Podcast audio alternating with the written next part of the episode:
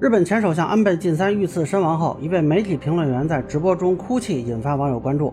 个人不能理解他的哭泣行为，同时认为这个直播本身的专业性值得商榷。大家好，我是关注新闻和法律的老梁，让我来跟您聊聊这事儿。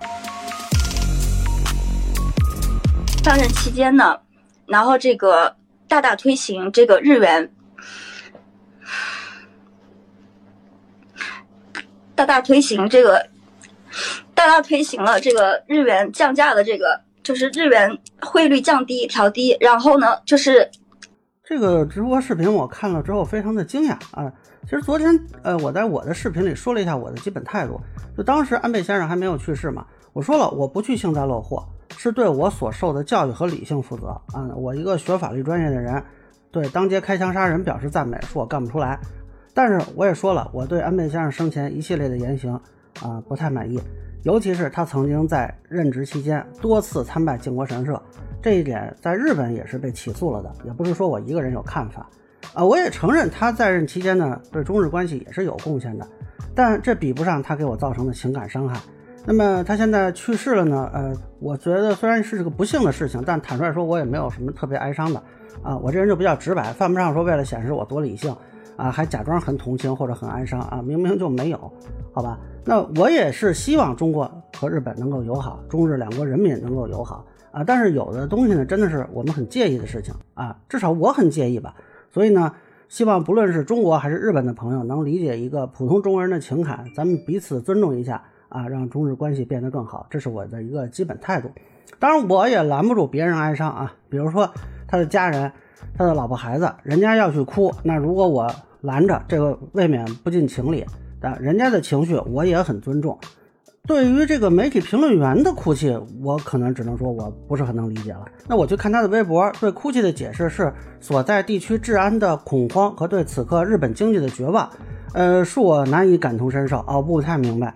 呃，但是我同意他在微博里说的，就是您这个做法呢非常的不专业啊。您既然是评论员，您应该提供的是资讯或者观点。而不是情绪，您在节目里哭真的让人非常的不适，而且影响对内容的展示。如果您想上节目的话，您应该做好基本的情绪控制啊。但是我更想说一下的是，策划这个直播的澎湃新闻，按说呢这是专业媒体，那么做这个报道呢之前啊应该有的基本的方向导向和情绪基调啊，你们应该是很清楚的，因为你们做这个东西应该也积累了很多的经验吧。这不是两个普通网民聊天，是通过你们的平台啊，向广大的网民去播放的。那你们的导播负责监看的同志，他们在干什么呢？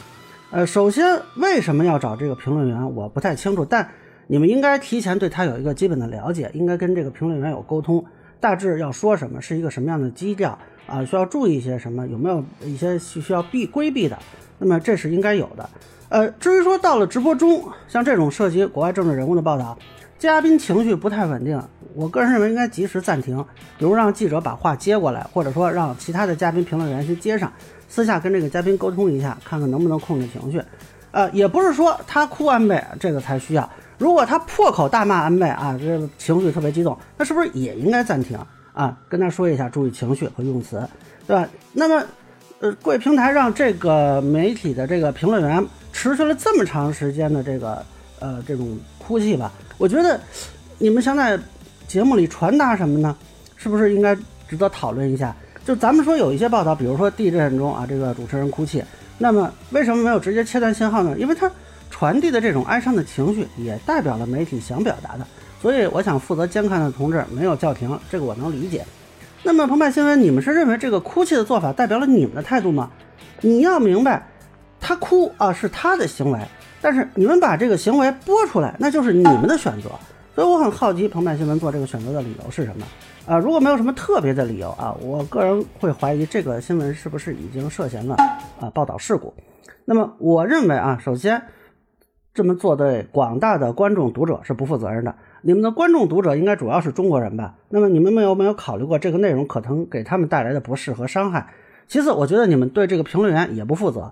啊，他比如说哭泣啊，或者说一些什么情绪表达，也可能啊是他，比如说有什么事情遇到了什么难处，或者说身体不舒服，出现了一些不适当的言行和表露的话，你们完全没有意识到这个播出会给他带来什么影响吗？对不对？现在咱们说实话，已经结果已经很能看出来了吧？那么最后咱们说大一点，就这个内容究竟对两国民间的交流是促进了呢，还是说制造了更多的排斥和对立的情绪？啊，我觉得这个是不是值得商榷呢？那么以上呢是我对这个评论员在报道安倍遇刺事件中哭泣的一个分享，个人浅见难免说了，欢迎不同意见小伙伴在评论区弹幕里给我留言。如果您觉得我说的还有点意思，您可以关注我的账号老梁不郁闷，我会继续分享更多关于新闻和法律的观点。谢谢大家。